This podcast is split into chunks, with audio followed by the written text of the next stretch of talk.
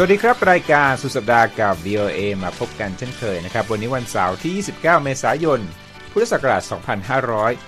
2566 ตามเวลาประเทศไทยนะครับ วันนี้มีผมรัตพลอ่อนสนิท และคุณทรงพสุภาผลร่วมกันดำเนินรายการครับ หัวข้อข่าวที่น่าสนใจวันนี้นะครับ เราจะคุยกันถึงการเลือกตั้งล่วงหน้านะฮะสำหรับการเลือกตั้งไทยที่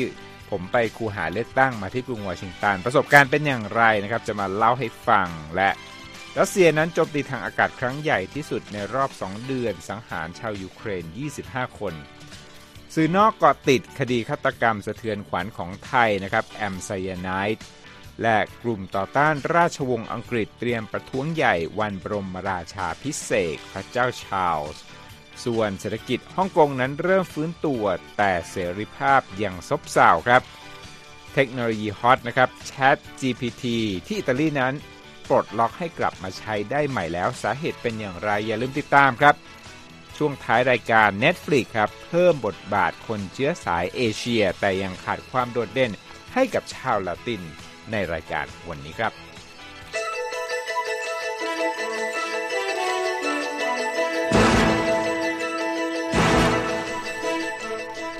อ่าคุณทรงพจน์ครับ วันนี้ผมไปเลือกตั้งมา ใช่ที่เลือกตั้ง อันนี้รู้สึกจะเป็นครั้งแรกใช่ไหมที่มีการเลือกตั้งแบบจัดให้เข้าไปกาในคูหาเลย คือผมอยู่นี่ก็มา 20 ปี เป็นครั้งแรกของผมนะ ที่เดินทางไปที่คูหาเองครับอ่าปกติเนี่ยจะเป็นการทางไปรษณีย์ใช่กาบัตรทางไปรษณีย์ก็เดินทางไปฝนนี้ฝนตกคุณทรงพจน์โอ้ก็เลยคนค่อนข้างอ่าบางตาครับนะฮะจัดที่สถานทูตครับไทย ที่กรุงวอชิงตันอยู่แถวย่านจอร์จทาวน์เป็นย่านอืมธุรกิจย่านช้อปปิ้งอ่าไปถึงก็มีการจัดระบบดีนะครับอ่ามีการว่าคุณเนี่ยต้องมีบัตรประจำตัวประชาชนหรือพาสปอร์ตไทย ที่เป็นเช่นนั้นเพราะว่าจะมีชื่ออยู่อืมที่สะกดต้องเป็นชื่อภาษาไทยไทยนะอืมพอไปถึงโต๊ะเจ้าหน้าที่ก็จะพิมพ์ชื่อ Search แล้วก็จะพบว่าเราเนี่ยอยู่ลำดับที่เท่าไหร่จากการบอกเขาล่วงหน้าทางเมลอืมฮึอ่า ทางอีเมลนะบอกว่าครับเอ่อกรอกแบบฟอร์มว่าต้องการที่จะเลือกตั้งเป็นแพลตฟอร์มออนไลน์นั่นเองนะที่จะแจ้งความจำนงก่อนหน้านี้ ก็คือคุณรัตพลเนี่ยต้องใช่ไปลงทะเบียนออนไลน์ก่อนใช่พอลงทะเบียนออนไลน์ก็จะให้เลือกว่าคุณรัตพลอยากจะเข้าคูหา หรือว่าอยากจะเลือกทางไปรษณีย์ใช่ไหมใช่อะสำหรับคนที่เลือกทางไปรษณีย์เนี่ยเหล่านี้ได้ไปแล้วนะบัตรครับทางไปรษณีย์แล้วก็กาไปแล้วด้วยสำหรับคนที่เลือกที่คูหาผมตั้งใจผมอยากจะไปเห็นบรรยากาศ ก็ได้เห็นว่ามีการจัดระบบนะครับพอผมบอกชื่อ ก็เจ้าหน้าที่คีย์ข้อมูล พบว่าผมเนี่ยเป็นลำดับที่เท่าไหร่ของการลงทะเบียนสำหรับการเลือกตั้งที่คูหานี้ครับนะครับ ที่จุดพิกัดนี้ จากนั้นก็เดินไป จากนั้นน่ะถึงจะได้บัตรอืมถึงได้บัตรเลือกตั้ง ก็มีสองใบอย่างที่ท่านทราบ แล้วก็เดินเข้าไปที่คูหา เจ้าหน้าที่ก็จะอธิบายนะครับถึงขั้นตอนต่างๆ ก่อนที่เราจะเดินไปคูหาเนี่ยต้องเช็คชื่อให้ดีว่าใครที่จะเป็น คนที่จะเลือกอืมพรรคไหนอย่างผู้เงี้สยนะมัครที่อยู่ในเขตของเราใช่ครับอืมฮึผู้สมัครทั้งเป็นสสเขต แล้วก็สครัสบบัญชีรายชื่อ พอกาเสร็จแล้ว ก็จะต้องใส่ซอง อันนี้ก็สำคัญเหมือนกัน พับใส่ซอง เดินออกมาจากคูหา แล้วที่นี่จัดเป็นคูหาที่มีลักษณะ เหมือนคูหาเลือกตั้งที่ไทยนะฮะเป็นสี่เหลี่ยมนะอืมเสร็จแล้วก็เสร็จเรียบร้อยใส่ซองนะครับ ปิดผนึกซอง เจ้าหน้าที่ก็จะเซ็นผนึกปิดผนึกซองด้วยมีลายเซ็นกำกับ จากนั้นเราก็หย่อนลงในบัตรอ่าในกล่องเลือกตั้งอืมฮึเหมือนในไทยเลยเหมืนะอนคในรับไทยก็คือรับยังเป็นระบบที่ใช้การลงคะแนนจริง ๆ บนกระดาษนะฮะไม่ใช่ครับผมไม่ใช่แบบอิเล็กทรอนิกส์แบบที่เอ่อเราไปเลือกตั้งที่อเมริกาเนี่ยจะเป็นระบบอิเล็กทรอนิกส์แล้ว ใช่ก็เอ่อเป็นการจัดที่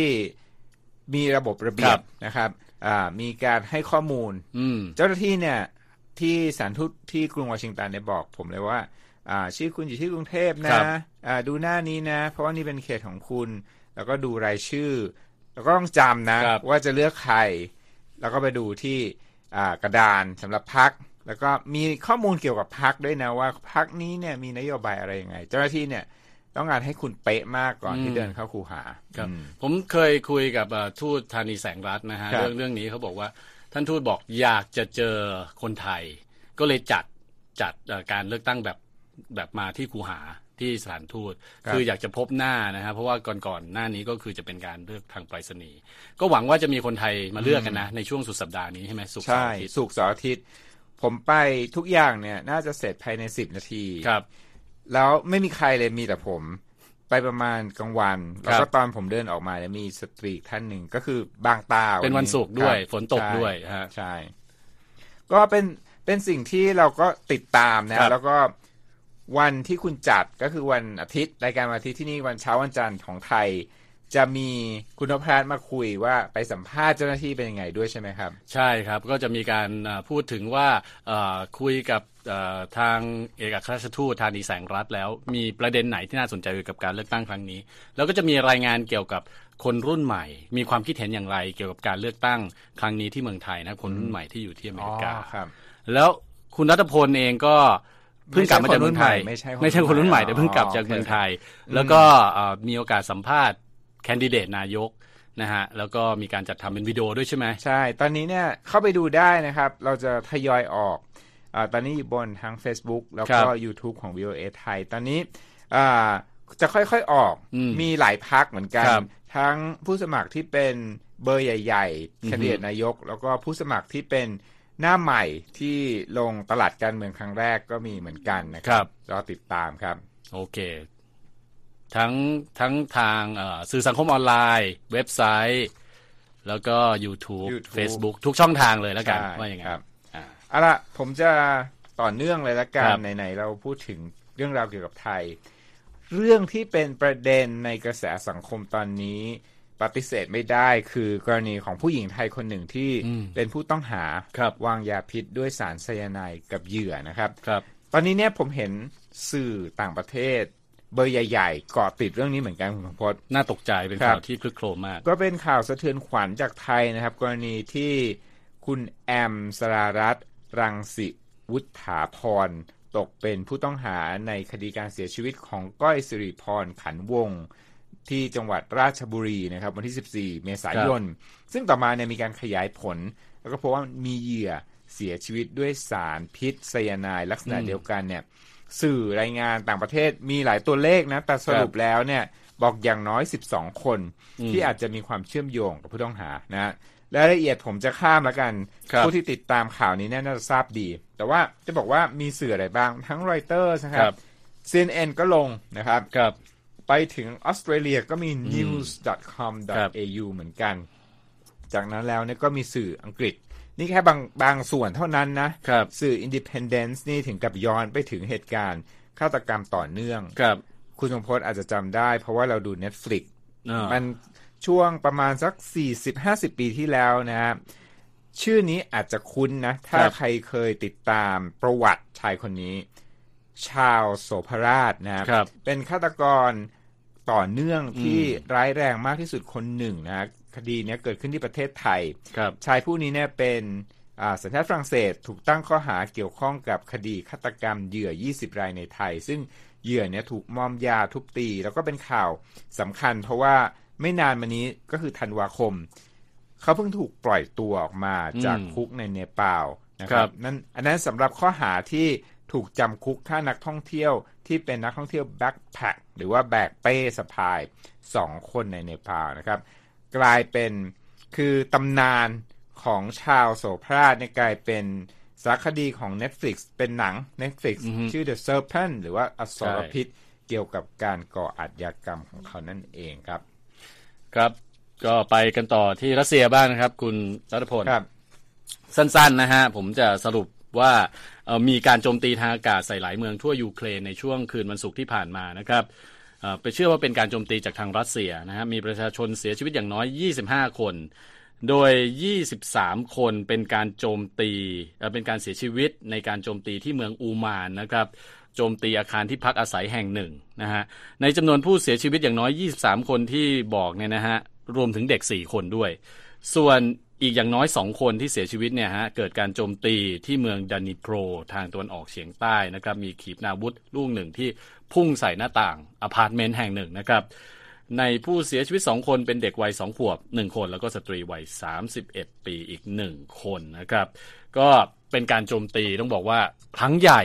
ระลอกล่าสุดของรัสเซียในรอบสองปี เพราะว่า รัสเซียเนี่ยโจมตีต่อเนื่องในช่วงฤดูหนาวที่ผ่านมาคุณรัฐพลครับเอ่ออย่างหนักเลยนะครับ แต่ว่าไม่สามารถลุกคืบเอ่อกินพื้นที่ได้เท่าไหร่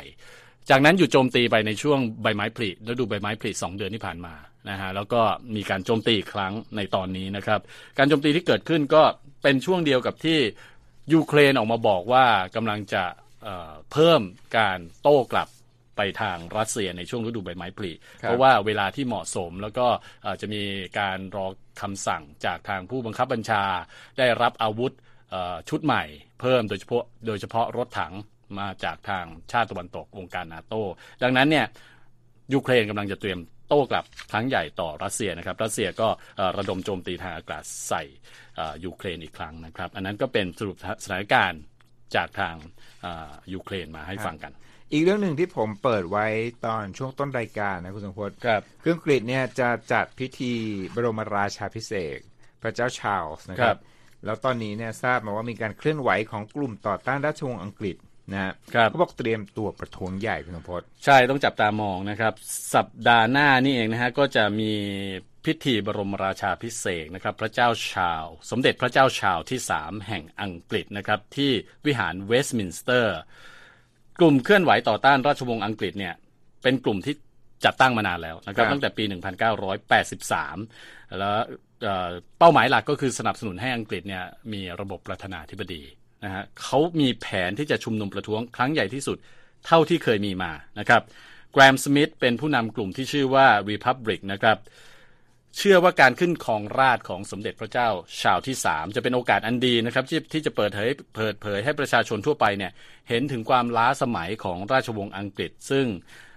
สมิธบอกว่าไม่ควรจะมีอยู่อีกต่อไปในศตวรรษที่ 21 นะครับ โดยเฉพาะอย่างยิ่งที่ในช่วงเวลาที่ผู้คนกำลังเดือดร้อน อัตราเงินเฟ้อสูง ข้าวยากหมากแพงนะครับ สมิธบอกว่าจะมีประชาชนเข้าร่วมในการประท้วงเนี่ยประมาณ 1,000 คน แล้วก็จะสวมเสื้อสีเหลือง เข้าร่วมการประท้วงในวันที่ 6 พฤษภาคมนี้นะครับ จะมีการชูป้ายกล่าวปราศัยต่อต้านราชวงศ์อังกฤษ และเมื่อสมเด็จพระเจ้าชาวเข้าพิธีบรมราชาพิเศษแล้วก็จะเสด็จผ่านบริเวณที่มีการชุมนุมผู้ประท้วงกลุ่มนี้ก็มีแผนจะโห่ใส่ แล้วก็ตะโกนว่า not my king นะฮะการประท้วงที่ผ่านมาเนี่ยการประท้วงราชวงศ์อังกฤษมักจะทำโดยกลุ่มเล็กๆ นะครับ แล้วก็ถ้าเทียบกับประชากรส่วนใหญ่ของอังกฤษเนี่ยต้องถือว่ายังมีความนิยมในราชวงศ์อังกฤษอยู่นะครับ แต่ว่าแรงสนับสนุนในราชวงศ์ก็เริ่มลดลงนะครับ โดยเฉพาะในกลุ่มคนรุ่นใหม่ที่มีความสนใจในสถาบันกษัตริย์น้อยลง โพของยูกอฟที่จัดทำเมื่อ 10 ปีก่อนนะครับ บอกว่าประชาชน 73%เชื่อว่าราชวงศ์เป็นสิ่งที่ดีสำหรับอังกฤษ แต่ว่าการสำรวจแบบเดียวกัน ครั้งล่าสุดนะฮะ10ปีต่อมา พบว่าผู้ที่เชื่อเช่นนั้น ลดลงเหลือ 53%นะครับ ผลการสำรวจยังแสดงให้เห็นด้วยนะครับ ว่าพระเจ้าชาลส์ทรงได้รับความนิยมน้อยกว่าพระราชมารดานะครับ คือสมเด็จพระราชินีนาถเอลิซาเบธผู้เสด็จสวรรคตเมื่อปีที่แล้วนะครับแกรมสมิธเขา กล่าวกับรอยเตอร์สนะครับเขาบอกว่าราชวงศ์อังกฤษกำลังเกิดปัญหาใหญ่ เพราะเพิ่งสูญเสียบุคคลที่ได้รับความนิยมอย่างสูงไปนะครับแรงสนับสนุนกำลังลดลง ความสนใจในราชวงศ์ลดลง พระเจ้าชาร์ลส์ไม่ได้รับความชื่นชมเคารพเหมือนกับ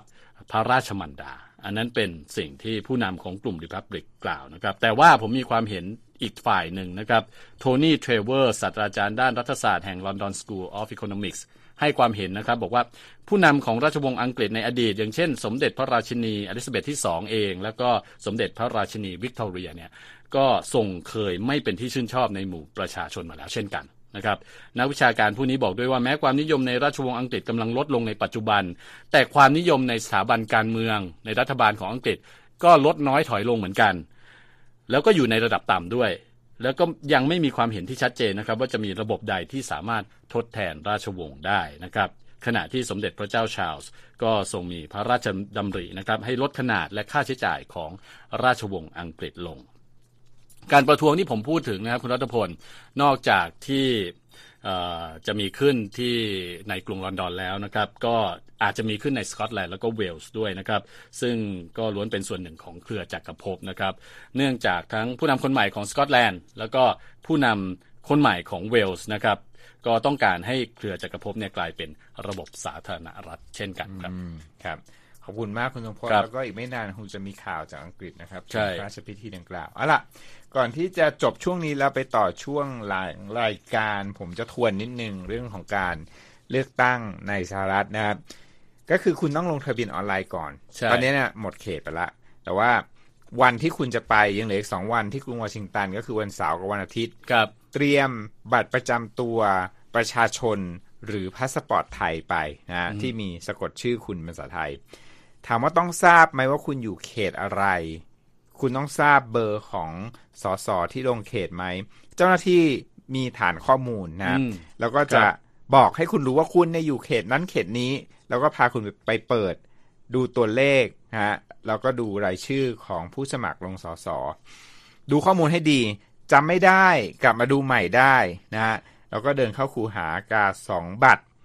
พับปิดซอง แล้วก็หย่อนลงกล่องอืม นะฮะโอเคครับเอาละครับ ท่านกำนูอยู่ในรายการสุดสัปดาห์กับ VOA นะครับ สามารถติดตามเราได้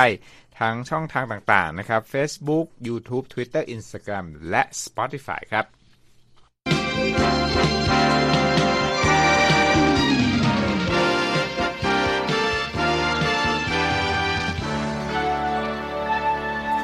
ครับเข้าสู่ช่วง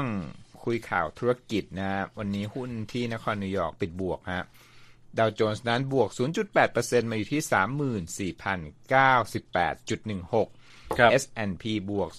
0.83%อยู่ที่ 4,169.48 และ NASDAQ เพิ่มขึ้น 0.69%อยู่ที่ 12,226.58 นะครับ ข่าวหนึ่งมาจากจีน คุณสมพศครับเขาบอกธุรกิจต่างชาติเผชิญแรงกดดัน แล้วก็หวั่นการตรวจสอบจากรัฐบาลปักกิ่ง ตอนนี้เป็นบรรยากาศที่จีนอยู่ครับตอนนี้ใช่ครับ บริษัทต่างชาติในจีนตอนนี้ก็กำลังอ่าแจ้งมานะฮะว่ากำลังเผชิญแรงกดดันจากรัฐบาลกรุงปักกิ่ง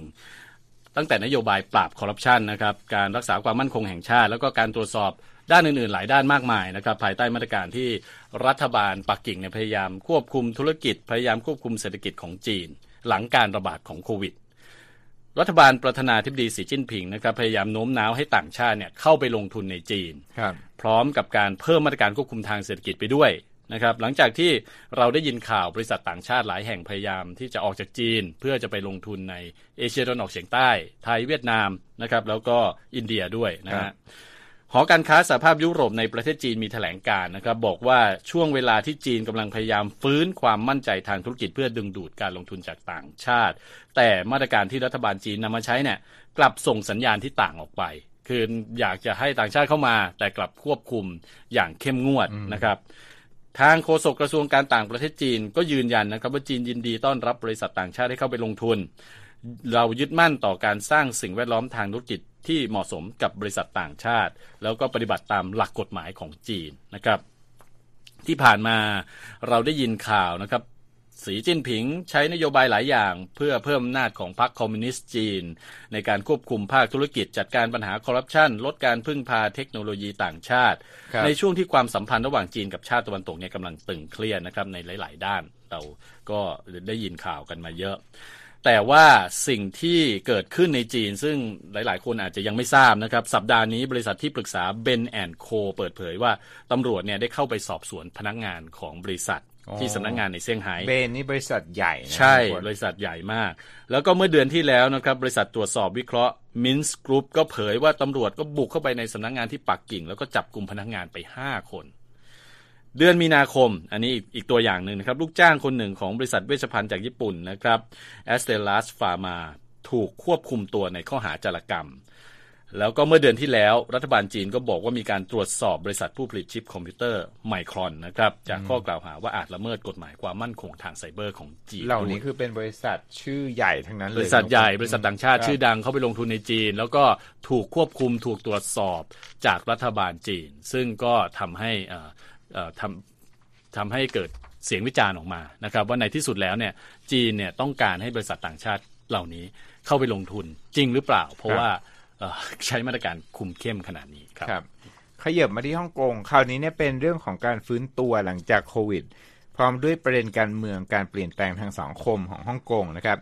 ตอนนี้เนี่ย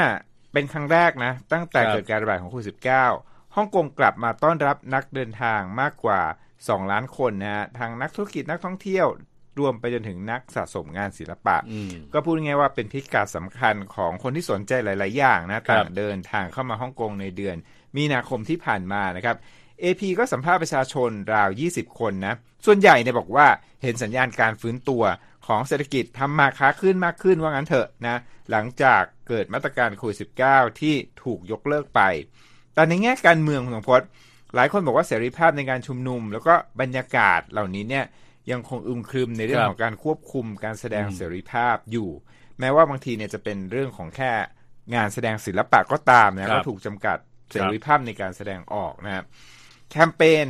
เรียกนักท่องเที่ยวกลับมาคุณสมพศชื่อ Hello ฮ่องกงนะครับตัวเลขต่างๆ ทางเศรษฐกิจก็จะดูเหมือนว่าชี้ไปในทางที่ดีขึ้นนะครับ ยอดขายปลีกก็เพิ่มขึ้น อัตราการเติบโตทางเศรษฐกิจก็เป็นบวก อัตราการว่างงานลดลง ถือว่าเป็นทิศทางที่ดีนะครับรบในช่วงไตรมาสแรกของปีนี้ แล้วก็มีนักเดินนักเดินทางมาเที่ยวฮ่องกงมากกว่า4ล้าน4แสนคนเพิ่มขึ้น 12 เท่าจากปีที่แล้ว ก็อย่างว่ามาตรการโควิด ปีที่แล้วเนี่ยทำให้คนมาเดินทางมาท่องเที่ยวฮ่องกงน้อยเหลือเกินนะผลสำรวจความคิดเห็นของ หอการค้าอเมริกันในฮ่องกงมาดูกัน เขาบอกว่า 2 เดือนแรกของปีนี้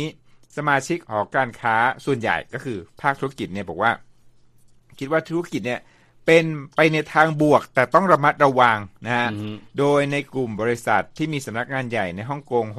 61%ระบุว่ายังคงต้องอยากจะอยู่ในฮ่องกงต่อนะอีก 3 ปีข้างหน้า เพิ่มขึ้นนะจากระดับ 48%เมื่อถูกถามปีที่แล้ว ขณะที่ 9%บอกว่ามีแผนที่จะย้ายออกไป เพิ่มจากระดับ 5%เมื่อปีกลายนะครับ เหตุการณ์ที่สำคัญก็คือเกิดขึ้นปี 2019 ที่มีการประท้วง ตอนนั้นเนี่ยทางรัฐบาลกรุงปักกิ่งประกาศนะบอกว่า ผู้บริหารฮ่องกงต้องเป็นคนรักชาติ พร้อมที่จะเพิ่มการควบคุมการเลือกตั้งในฮ่องกงและนำกฎหมายความมั่นคงฉบับใหม่มาใช้นะครับครับ สำนักข่าวเอพีก็ไปถามอาจารย์ท่านหนึ่งนะครับ อาจารย์หว่องคายิง อยู่ที่ Chinese University of Hong Kong เป็นอาจารย์ศิลปะบอกว่าตอนนี้รู้สึกว่าเหมือนมีเงาทำมึนของกฎหมายความมั่นคงเนี่ยปกคลุมไปทั่ว งานแสดงศิลปะที่ถูกนำเสนอในช่วงที่ผ่านมาไม่นานเนี่ยก็ถูกจำกัดควบคุมมากกว่าปีก่อนๆนนะครับ นั่นก็เป็นเรื่องราวที่เอามาเล่าให้ฟังถึงฮ่องกงแล้วก็ข้อคิด ทั้งเรื่องเศรษฐกิจแล้วก็สังคมนะฮะไปกันต่ออีกเรื่องหนึ่งเป็นเรื่องเทคโนโลยีนะน่าสนใจเหมือนกันคุณสมพใช่ เพราะว่าที่ผ่านมาเราได้ยินข่าวว่าอิตาลีเนี่ยไม่ไม่ให้ใช้ Chat Chat GPT หรือว่าโปรแกรมปัญญาประดิษฐ์สุดฉลาดที่หลาย ๆ คนเนี่ยก็พูดถึงกันอยู่นะครับ โดยสำนักข่าว AP รายงานว่า Chat GPT เนี่ยสามารถกลับมาใช้ได้แล้วนะครับ คุณรัตพล ที่อิตาลีรัฐบาลอิตาลีอนุญาตให้ใช้ หลังจากที่บริษัทผู้พัฒนาแอปเนี่ยทำตามข้อเรียกร้องของเจ้าหน้าที่ บริษัท OpenAI นะครับผู้พัฒนา Chat GPT เขาบอกว่าได้ปฏิบัติตามเงื่อนไขหลายอย่างของทางการอิตาลีเรียบร้อยนะครับก่อนถึงกำหนดเส้นตายวันที่ 30 เมษายน โดยก่อนหน้านี้เนี่ยอย่างที่บอกไปถูกสั่งระงับใช้แชทบอทดังกล่าวไปนะครับชั่วคราว OpenAI ซึ่งมีสำนักงงานใหญ่อยู่ที่สหรัฐ บอกใน Gmail นะครับแจ้งการกลับมาใช้ใหม่ของแอปที่ว่านี้ในอิตาลี โดยบอกว่าเรายังคงมุ่งมั่นในการปกป้องความเป็นส่วนตัวของผู้ใช้ การแบนที่ว่านี้นะครับเกิดขึ้นเมื่อเดือนที่แล้วเมื่อหน่วยงานของอิตาลีห้าม OpenAI ประมวลผลข้อมูลผู้ใช้ชั่วคราว ขณะที่กำลังทำการสอบสวนว่ามีการละเมิดความเป็นส่วนตัวหรือไม่นะครับโดยเฉพาะในเรื่องของธุรกรรมการเงิน โดยทั่วไประบบปัญญาประดิษฐ์ที่เรียนรู้ด้วยตัวเองอย่าง Chat GPT เนี่ยนะฮะ ก็จะอาศัยข้อมูลออนไลน์ เช่นหนังสือดิจิทัล การเขียนการโพสต์บล็อกรวมถึงภาพต่างๆภาพต่างๆ บนอินเทอร์เน็ตนะครับ โดยผู้เชี่ยวชาญทางประเด็นสังคมและจริยธรรมก็กังวลนะครับว่าระบบนี้อาจนำมานำความเสี่ยงมาสู่สังคมได้ โดยเฉพาะในเรื่องของการละเมิดความเป็นส่วนตัวนะครับ โดยในครั้งนี้เจ้าหน้าที่อิตาลีเขาบอกว่าไม่ต้องการสกัดกั้นการพัฒนาเทคโนโลยีในสาขานี้นะครับแล้วก็ย้ำถึงความสำคัญเรื่องการปฏิบัติตามมาตรฐานที่เคร่งครัด ว่าด้วยความเป็นส่วนตัวของผู้ใช้ด้วยนะครับ นอกจากอิตาลีคุณนัทพล หลายประเทศก็กำลังตรวจสอบ Chat GPT อย่างแข็งขันนะครับ ไม่ว่าจะเป็นฝรั่งเศสแคนาดาและสหรัฐว่าในที่สุดแล้วเนี่ยจะให้ใช้อย่างเสรีมากน้อยแค่ไหนครับครับสหรัฐก็เข้มนะผมเห็นเจ้าหน้าที่บางคนเนี่ยบอกว่า จะไม่ลังเลเลยถ้าใช้มาตรการแข็งขันหากพบว่าแอปนี้เนี่ยจะสร้างปัญหาในเรื่องความเป็นส่วนตัวนะเอาละท้ายสุดรายการวันนี้เป็นเรื่องบันเทิง แต่ว่ามีประเด็นของความหลากหลายทางเชื้อชาติสีผิวและเพศนะมาเกี่ยวข้อง เราดูหนัง Netflix เนี่ยเราก็เห็นมีให้เลือกเยอะนะ ทั้งโปรแกรมที่เป็นภาษาต่างๆ แต่ว่าเราไม่รู้นะว่าความหลากหลายจริงๆเนี่ย ถ้าวัดโดยรวมกับเนื้อหาทั้งหมดบนแพลตฟอร์มเนี่ยตกเป็นกี่เปอร์เซ็นต์ Netflix เขาก็สงสัยแบบเรานะเขาก็เลยทำงานวิจัยร่วมกับมหาวิทยาลัย University of Southern California นะแล้วก็พบว่าเนื้อหาที่ถูกสตรีมลงบนแพลตฟอร์มของบริษัทเนี่ย มีการเพิ่มบทเด่นให้กับคนเชื้อสายเอเชียแล้วก็ผู้หญิงนะแต่ว่าขาดการส่งเสริมบทบาทน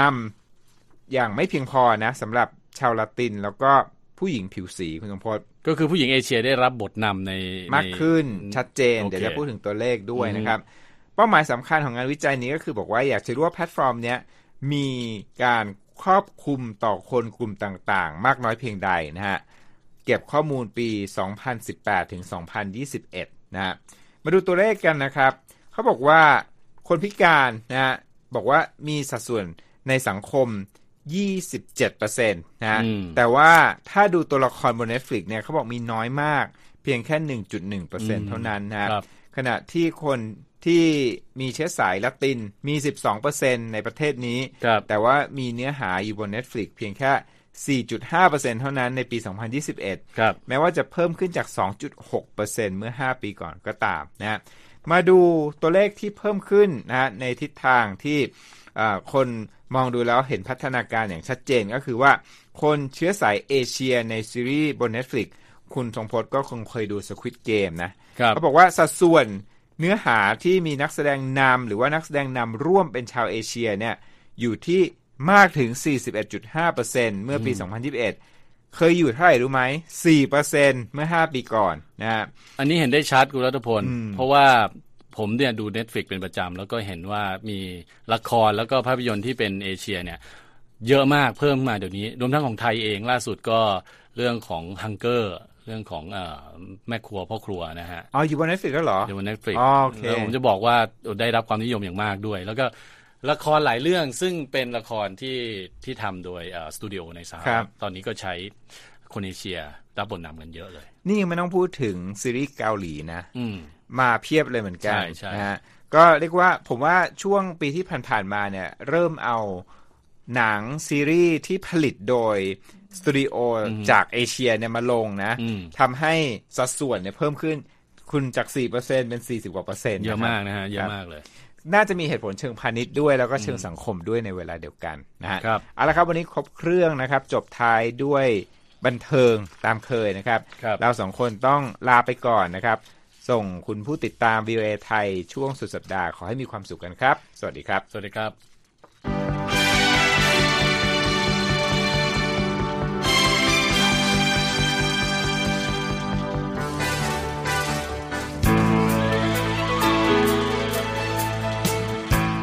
ครับและที่จบไปเป็นรายการจาก VOA ภาคภาษาไทย รายงานสดส่งตรงจากกรุงวอชิงตันประเทศสหรัฐ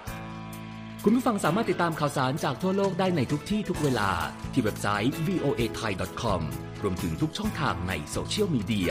Facebook YouTube Twitter และ Instagram เริ่มต้นวันด้วยการอัปเดตข่าวสารจากทั่วโลก ผ่านรายการข่าวสดสายตรงจาก VOA ภาคภาษาไทย และสุดสัปดาห์กับ VOA ทั้งยังเรียนรู้เรื่องราวทางวัฒนธรรม และไลฟ์สไตล์ ผ่านรายการภาษาอังกฤษแบบอเมริกันของเรา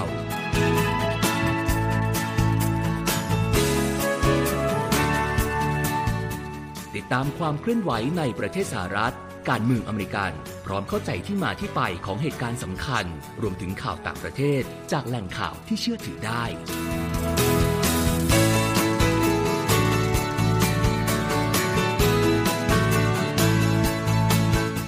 นอกจากนี้ VOA ยังมีบทสัมภาษณ์และคอนเทนต์แบบ Exclusive จากบุคคลที่น่าสนใจหลากหลายวงการ และยังมีเรื่องราวของคนไทยในประเทศสหรัฐอีกด้วย